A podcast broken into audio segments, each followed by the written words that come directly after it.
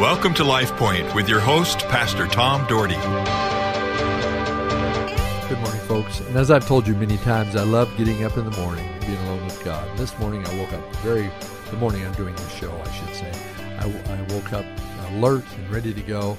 And I just, I was trying to think of what scripture I wanted to listen to. I always listen in the morning early because my eyes aren't focused. I listen to my Bible app and I listen uh, to some passages. And I, I just felt like I should go to the 55th Psalm. And so I read, uh, listened to the 55th, 56th, 57th, 58th, and 59th Psalm this morning. And I'm telling you what, David touches my life by what he says. To know a man that had the heart after God, but yet sinned so much against God, sinned with Bathsheba, committed adultery, had had Bathsheba's husband Uriah killed, horrible sins but God restored him. And he's now, and in his life, as we as we listen to the psalm, we see how he struggled in his life when he was running from uh, Saul, and Saul wanted to kill him, but but he, David was chasing after God. Before and after, he was chasing after God. In the timeline, you know, early on, he was a person of God. Then he struggled with God. He sinned against God, but God restored him. But David, through it all, through all this, called upon God. He said, God, help me. Listen to Psalm 55. And this is David. Listen, just try to feel the heart of David here. Listen to my prayer, O God. Do not ignore my plea. Have you ever said that in your life? There's things been so heavy in your life. Do not ignore my plea. He says, Hear me and answer me. My thoughts trouble me, and I am distraught. Folks, I've been there. You've been there. We get distraught sometimes when things happen, when situations happen, when we're faced with trials, when you're going through something, when you know that God is there and we call on Him deeply. I mean, we almost sweat so much we're calling upon Him because we want Him to intervene. Folks, I've been through that. I know that feeling. And we need the power of God. And He wants us, to, you know what? He wants us to have that sincerity all the time, not just in those times of struggle, not just in those times that we're with our hearts hurting. Maybe many of you are struggling with your children. Maybe you're very sad because they're walking away from God. They're not walking to God. Do not give up on them. Continue to pray. Continue to lead them and show them Jesus in your life. Be a living witness for God. Don't give in to the ways of the world. Show them that it matters. When they come and visit you from afar and they don't go to church and you say, Well, I'm going to stay with them, it means more. I would say, continue your faithfulness to church. Say, for we're going to go to church. We'll come back. We'll see you if you do not want to go with us. Stand up. Stand up for those things. Well, it'll be a greater influence if we do it this way. Well, I know I'm not going to tell you how to do it, but I'm going to say this. I want my family I want those around me to know that God is always first. I will love them because of my love for God, but God is always first. He says, Hear me and answer me. My thoughts trouble me, and I'm distraught because of what my enemy is saying, because of the threats of the wicked, for they bring down suffering on me and assail me in their anger. People, they do that in this world. They accuse you of false things. Many things happen in your life. And you know what? It's hard to it's hard to deflect. Sometimes there is no answer except you know in your heart you're right with God and you've done right. It's it's hard when you have to face something and you don't have any anything to back you up. But God is there, and David recognized it. He said, "My heart is in anguish within me. The terrors of death have fallen me." He didn't want to die. He didn't want to be killed in his sleep. He didn't want him to sneak up on him. That's why he was always calling upon God. Fear and trembling have beset me. Horror has overwhelmed me. I said, Oh, that I had the wings of a dove. I would fly away and be at rest. He just wanted to get away from it all. He wanted to get away from the stress. Have you ever felt that? You just want to get away from the stress? He said in verse 7, I would flee far away and stay in the desert. I think sometimes we felt that way, just to get away from the situations that are happening all around us. He was seeking God. Ladies and gentlemen, seek God. Seek God with all your heart. with all your soul, with all your might. I would hurry to my place of shelter, far from the tempest and storm, he says. Lord, confuse the wicked, confound their words, for I see violence and strife in the city. Day and night they prowl on the walls, malice and abuse are within it. Destructive forces are at work in the city. Threats and lies never leave its streets. For if the enemy were insulting me, I could endure it. If a foe were rising against me, I could hide.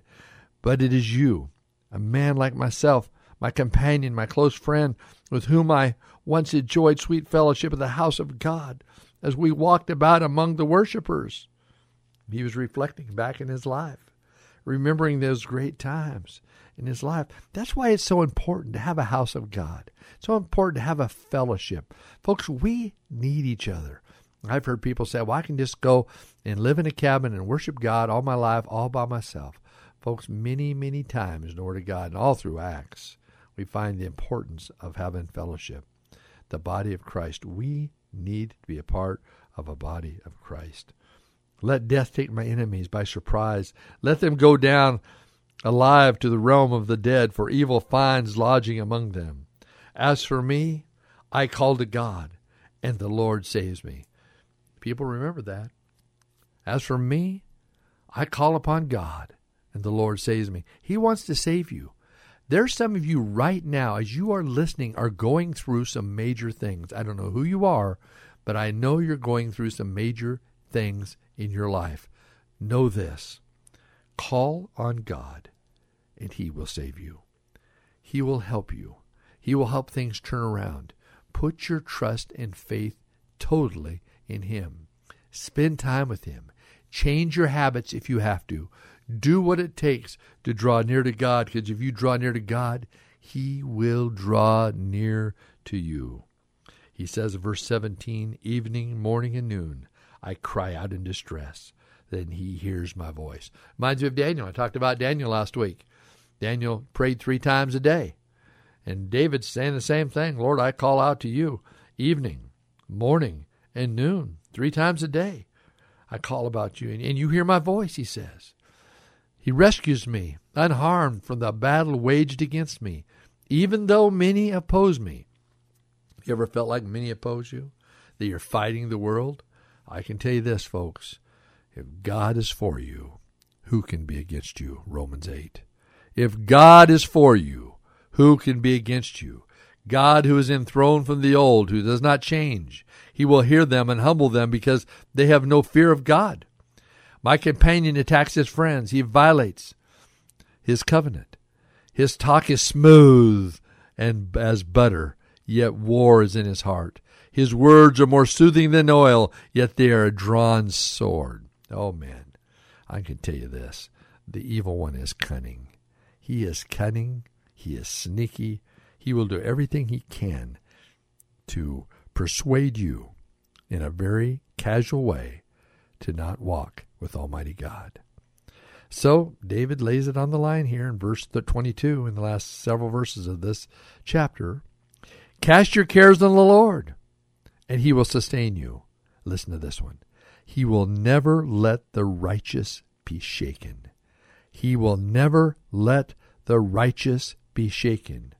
But you, God, will bring down the wicked into the pit of decay. The bloodthirsty and deceitful will not live out half their days. And then David's last phrase in this 55th Psalm. But as for me, I trust in you. People of God, can you say that today? As for me, I trust in you. People, I can tell you this without a shadow of a doubt. The enemy is going to throw darts at you all through your Christian life. And the closer you get to him, the more darts you're going to reflect because the enemy does not like you. Satan does not like you getting closer to your God. He wants you to be a part of the world. And I said last week, and I talk a lot about, about that because I truly believe that God wants us to be a people set apart, a holy people, a righteous people, set apart. not giving in to all the whims and all these things of the world, to stand on the firm foundation of Jesus Christ. He has laid out in His Word of God a transcript for us how to live and how to live our lives. We know what is right and wrong. He has given, the Holy Spirit has given each of us a conscience. You know when you're sinning. You know when you're not being right with God. You know when you're robbing God. You know when you're robbing God of time and energy that you could be given Him. You know when you're robbing God of the gifts you could be helping in ministry with. You know when you're robbing God with how you're treating your children and showing them that, that serving God isn't that important. People of God, it's time to come awake, come alive, allow the Spirit of God to move us. I am so excited about May when we have the Great Harvest Festival here with Greg Laurie. I'm so excited that we're going to do everything that we possibly can to get non saved people there so they could hear the message and give their lives to Christ. It's going to be a great weekend. Over 120 churches in Treasure Valley are involved in this. I wished every single church would say, Get your friends and those that don't know Jesus there. Three days in the Extra Mile Arena, the former Taco Bell Arena. Three days. We're going to hear short messages, a short seven to nine service that's music and everything included and it's precise it's over at 9 but it's it's god directed and the holy spirit moved and we're going to see idaho come alive but you got to pray and you got to step up and say you know what but as for me i trust in you and i'm going to do something about people knowing jesus let's be serious about our walk with god he certainly loves you, and I am so thankful for you too. I am just so thankful for you listening that love the Lord. And know this when you stumble, He will lift you up because He loves you. Have a great, great day. LifePoint is a ministry of the Cloverdale Church of God.